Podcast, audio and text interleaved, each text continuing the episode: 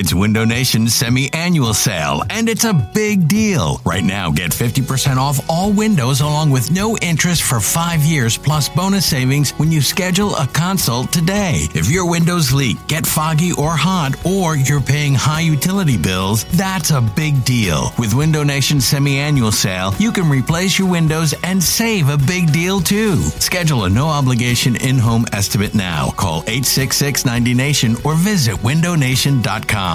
This episode is brought to you by Progressive Insurance. Whether you love true crime or comedy, celebrity interviews or news, you call the shots on what's in your podcast queue. And guess what? Now you can call them on your auto insurance too with the Name Your Price tool from Progressive. It works just the way it sounds. You tell Progressive how much you want to pay for car insurance, and they'll show you coverage options that fit your budget.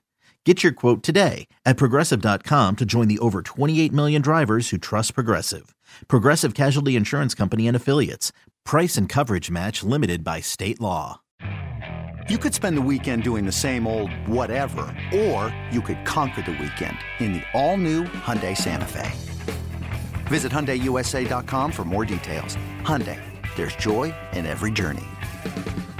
If there is any doubt that Eliot is at best the second most prominent Elliott in Philadelphia sports, it was certainly clear yesterday as Jake Elliott made that field goal. Good morning, Eliot. Another good day for the Elliott brand. Dude. That's really all. That, so that has matters. has he pa- has he passed Akers? I think he has. I do. I mean, look, Akers made a lot of big kicks, and he certainly did it for a long time. But you look at just the amount of high level kicks Jake Elliott has made. His, I mean, the, the his percentage is higher than David Akers. David Akers was an all time great kicker. Five but straight I NFC just how good- championships with David Akers, Well, I man. mean, he was yeah. kicking in a lot of big playoff Jake games Elliott, through Jake that Elliott- run. Jake Elliott kicked in the Super Bowl. Jake Elliott has kicked in two Super Bowls, right? I mean, he, I, I think he's passed him, but I think it's more speaks to how great Jake Elliott has been than any slight at David. Totally. Akers. Jake Elliott is just one of the most clutch kickers I've seen. Totally, totally agree. All right, uh, Ellie, let's get to this game in, in, in greater detail. A lot of stuff to cover. Um, it's a yeah, but win. They they won the game, but there was a lot that was weird about it. Um, what is your main takeaway from yesterday's victory? Yeah, I don't know if I would call it a yeah, but win. I, I understand that there are, uh, there are certainly areas of the team which I'm sure we'll get into that did not play well. It was not a perfect game, but this team looks way more back on track than they were at the beginning of the season. Like that win on the offensive side of the ball looked like a win from last season. And for me, when the passing game is working, that's when you feel confident about the team. And over the last two weeks, the passing game is absolutely working. You see what AJ Brown is doing. I think Jalen has become much better, and especially yesterday, decision making with the football. His accuracy looks great. DeVonta Smith is making big plays. Goedert's really the only one that's still not involved in the passing game. But when this passing game is clicking, they're the best team in the NFL. And so yesterday, I thought when they with, with the way the passing game looked, I don't view it as a yeah but win. I view it as that was an impressive win, and this team looks more and more like they're getting back on track like they were last year. What did Jalen do better? What did you feel he improved in yesterday? Well, the first thing is he didn't turn the ball over. Yeah. His first game all year where he hasn't turned the ball over, which again looks much more, much more like 2022 Jalen than what we saw in the first three games. But I think We haven't even mentioned that, by Yeah. the way, and that is a big deal. And Hattie, they probably would have lost because they barely won. So it's damn good he didn't turn it over. Yeah. Right, and I actually think it's his best quality as a quarterback. Like he does a lot of great things, but his ball security and how he never turns the ball over, I think is his is really his best quality, and that's why the first three weeks were so surprising to see from him. But I thought yesterday uh, why he looked like last year's Jalen was a the lack of turnovers, but b he made really big plays on big downs, on third downs. I thought his accuracy was was probably the best it has been all year. So I think a he's just getting more comfortable. He's playing obviously four games into the season now.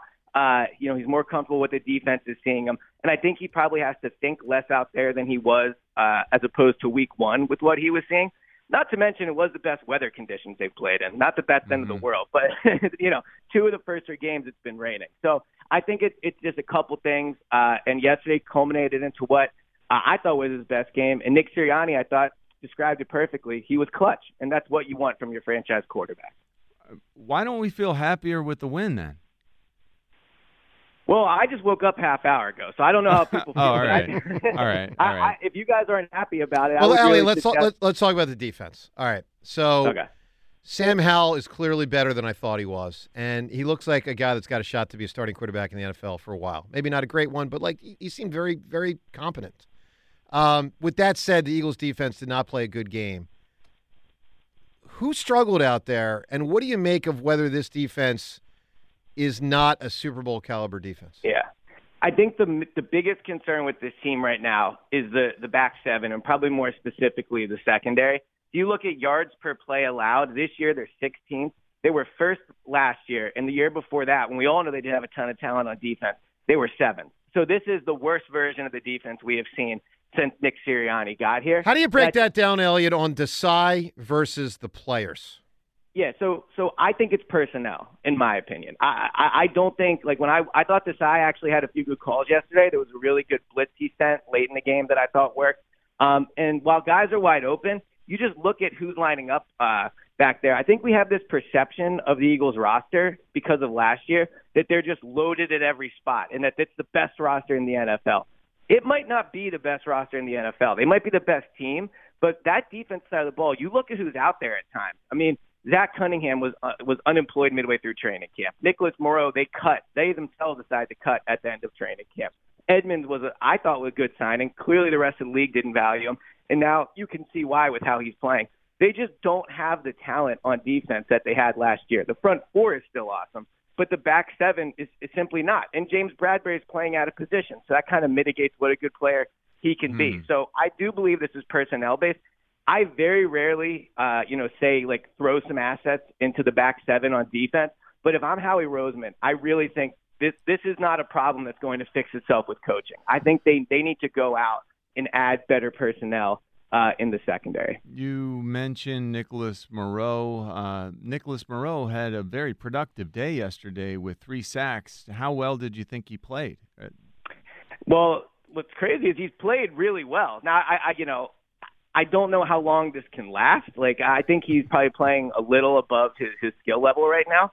But certainly to have the three sacks yesterday, uh, I thought he played well against Tampa Bay. Obviously had the, safety. Um, he is benefiting from, I think, the front four. It's kind of he's almost playing how we all thought Nakobe Dean would play, where because of the fact that the front four is so dominant, you know, he's able to go in there and make plays. So credit to him. Um, I, I don't think I, I think they need to move at a different position more than linebacker. For right now, you do have Nakobe coming back. We'll see how he can play. But yeah, Morrow has has been really good. Uh, so I think they, they should clearly be very happy with what they've gotten from him considering they didn't even think he was good enough to keep on the 53 initially. Eliot Shorr-Parks with us as he is every Monday morning. Eliot, when Nakobe Dean comes back, is he a starter, or is that gone? I think they I think they will put Nakobe back out there. Now, I think that maybe he's not going to get the full thing of snaps right away, but I think that you know with how much he called the plays throughout camp, all, all training camp, he had the green dot. They talked about him as a leader. I think they want to give him a shot and I think they will. Uh, so I think he will get the job back when he comes back. But certainly with how Morrow has played, I, I you know, if Nakobe's out there and struggling, I think it'll be a relatively quick hook. Has Slay taken a step back, Eliot? I, I don't think Slay has taken a step back. I think that we're underrating how hard it is for him to have so many so many different personnel pieces around him, right? I mean, the the safety spot across from him has changed quite a bit. Mm-hmm. The the two corner spots opposite from him, Maddox is no longer there. Bradberry's playing a different position. Josh Jobe is out there. Secondary, I know we view it as like a, a one-on-one position, and it, and it is for for a lot of snaps. But it, it's a little bit like the offensive line in the way that when you have good chemistry with who's back there and you have a lot of reps with them, you can play better because you can trust where people are. You don't feel the burden of not of maybe thinking the guy that's playing next to you does not know where he's going to be, or you're not used to knowing where he's going to be. So I don't think Slay physically has taken a step back. I just think because of all the turnover in the secondary, he's probably the Eagles are probably not getting the best version of Slay. Eliot, uh, let's a couple other issues from this game I want to tackle. One of which is the third and eleven run call by the Eagles to start the fourth quarter. In the red zone, they come out of a timeout and it's a run look, I get third and seven. You can catch a team napping and maybe convert that. Third and 11 is very hard to convert to a first down. Why did they do that? So Sirianni talked about it after the game, and he said they ran that exact same play uh, last week on a third and eight and got it. I agree with you. A third and 11 is not a third and eight. So, yes, I, I didn't like the play call. my defense of it would only be that we can't always say they're such a dominant run team. This team runs it better than we've ever seen. And then when they run it in big spots, like say, why would you ever do that? Yeah, I- but I third and eleven. I mean, for the But- love of God, it's it's it's such a low percentage play. Now you Well, can make so- the case you can get eight yards and then it's fourth and three, and then maybe you go for it on fourth and three. But Right. I, I, ugh. I didn't like the play call. My bigger issue with the play call was why was Kenny Gainwell carrying it and not D'Andre Swift? If you were going to look for an explosive play in the running game, right now you are looking with that, in my opinion, from Swift. Swift has been clearly their best running back. He clearly does the best job of creating yards after contact. He clearly does the best job of making the most of, of a hole in the offensive line when it's there. So I would not have ran the play on third and 11. But if I was going to run it, I would have made sure it was D'Andre Swift in the backfield and not Kenny Gainwell. Eliot, let's talk about this AJ Brown thing. He was the best Eagle in the game yesterday. I don't even think it was close, but the 15 yard penalty almost cost them. Yeah. What, what do you think Nick Sirianni will do this week? How far will Sirianni push it with AJ Brown when he messages this to him this week? Dude, you got to knock it off. What's he going to say to him? I think he'll push it pretty far. I mean, Sirianni, like the players will tell you, he is known for being very critical in these meetings. Like he he definitely holds player uh, players accountable, and that was a massive penalty. It like was. AJ was obviously uh, way more net positive than negative yesterday. But while the Eagles are 4 and 0, their margin for error error is so slim this year because the 49ers look like they are going to win a lot of games. And the difference between the Eagles having to go to San Francisco and them coming here is clearly a big deal. And now Dallas only has one loss as well. So had they lost that game yesterday because let's say Washington goes for two at the end or whatever, like AJ holds a responsibility in that. So I think Sirianni will hold him accountable. Uh, AJ said that Jalen held him accountable on the sideline yesterday. Um, so yeah, I, I don't think they're going to shy away from this. I think AJ will definitely hear about it in front of the whole team this week. Eliot, do you get any feel for the Cam Jurgens uh, injury? Uh, you know, just the, the team's general demeanor about it, his demeanor Yeah. about it, the positivity or lack thereof, and how well did Sua Opeta play when he replaced him? So my initial thought watching Sua live, uh, and I haven't had a chance to rewatch it from you know the all 22 version yet, but watching it live, I thought Sua played pretty well. I think Sua Opeta is, is a pretty good player. He's been Mhm. here a few years. He's been uh, you know been able to go in there. He is bigger than Cam Jurgens, uh, so I think that's a positive if you're looking for you know kind of the concern of Jurgens being undersized. So I thought Opeta played pretty well, and if he has to play a few weeks, I do think they can probably get by with him there. Obviously, Aaron Donald next week, a tough task for an interior offensive lineman. But in terms of Cam Jurgens' health, uh, he did he did have a walking boot on yesterday in the locker room as he left. Uh, didn't speak to reporters. In my experience from seeing players in walking boots, it generally means you're definitely not playing next week. So I would be surprised if Jurgens in the li- is in the lineup next week. And I think at this point, the bigger concern would be, you know, throughout this day, if we get news that how how bad it is, like if he can avoid a trip to IR, I think that's probably what you hope for at this point. But I, I would be Mhm. surprised if he's playing over the next you know week or two. Ellie, can you Okay. believe that Ron Rivera didn't go for two? He's got an he's got an inferior team on the road with a hot quarterback against a struggling defense, and he's like, "Let's just kick an extra point." Oh, okay, Yeah, Ron it was- Riverboat.